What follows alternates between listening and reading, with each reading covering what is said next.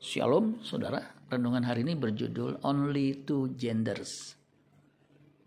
Kejadian 1 ayat 26 dan 27. Berfirmanlah Allah, baiklah kita menjadikan manusia menurut gambar dan rupa kita, supaya mereka berkuasa atas ikan-ikan di laut dan burung-burung di udara, dan atas ternak dan atas seluruh bumi dan atas segala binatang melata yang merayap di bumi. Maka Allah menciptakan manusia itu menurut gambarnya. Menurut gambar Allah diciptakannya dia, laki-laki dan perempuan. Diciptakannya mereka.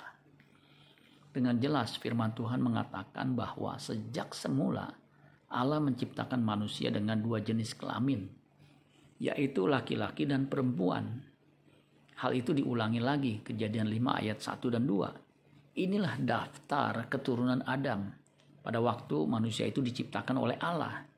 Dibuatnyalah dia menurut rupa Allah. Laki-laki dan perempuan diciptakannya mereka. Ia memberkati mereka dan memberikan nama manusia kepada mereka pada waktu mereka diciptakan. Kristus pun dalam pengajarannya menegaskan hal yang sama.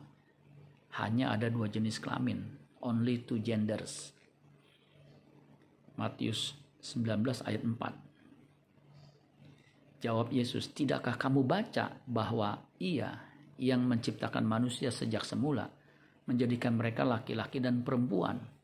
Markus 10 ayat 5 dan 6. Lalu kata Yesus kepada mereka, justru karena ketegaran hatimu lah, maka Musa menuliskan perintah ini untuk kamu.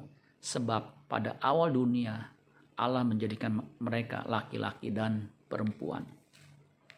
Bagaimana dengan Paulus, rasul terakhir Yesus Kristus?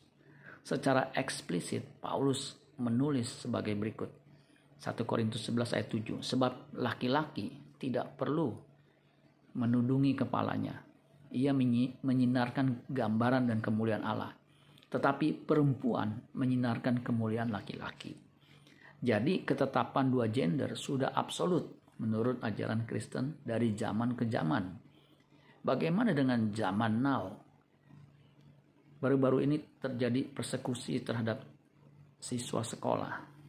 Seorang anak laki-laki usia 12 tahun mengatakan dia dikeluarkan dari sekolah Massachusetts karena mengenakan kemeja bertuliskan hanya ada dua jenis kelamin, only two genders. Karena kalimat ini membuat siswa merasa tidak aman.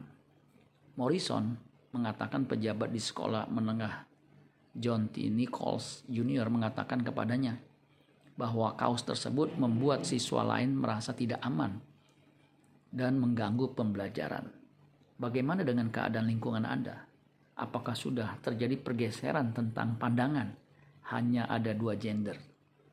Amin buat firman Tuhan. Tuhan Yesus memberkati. Sola Gracia.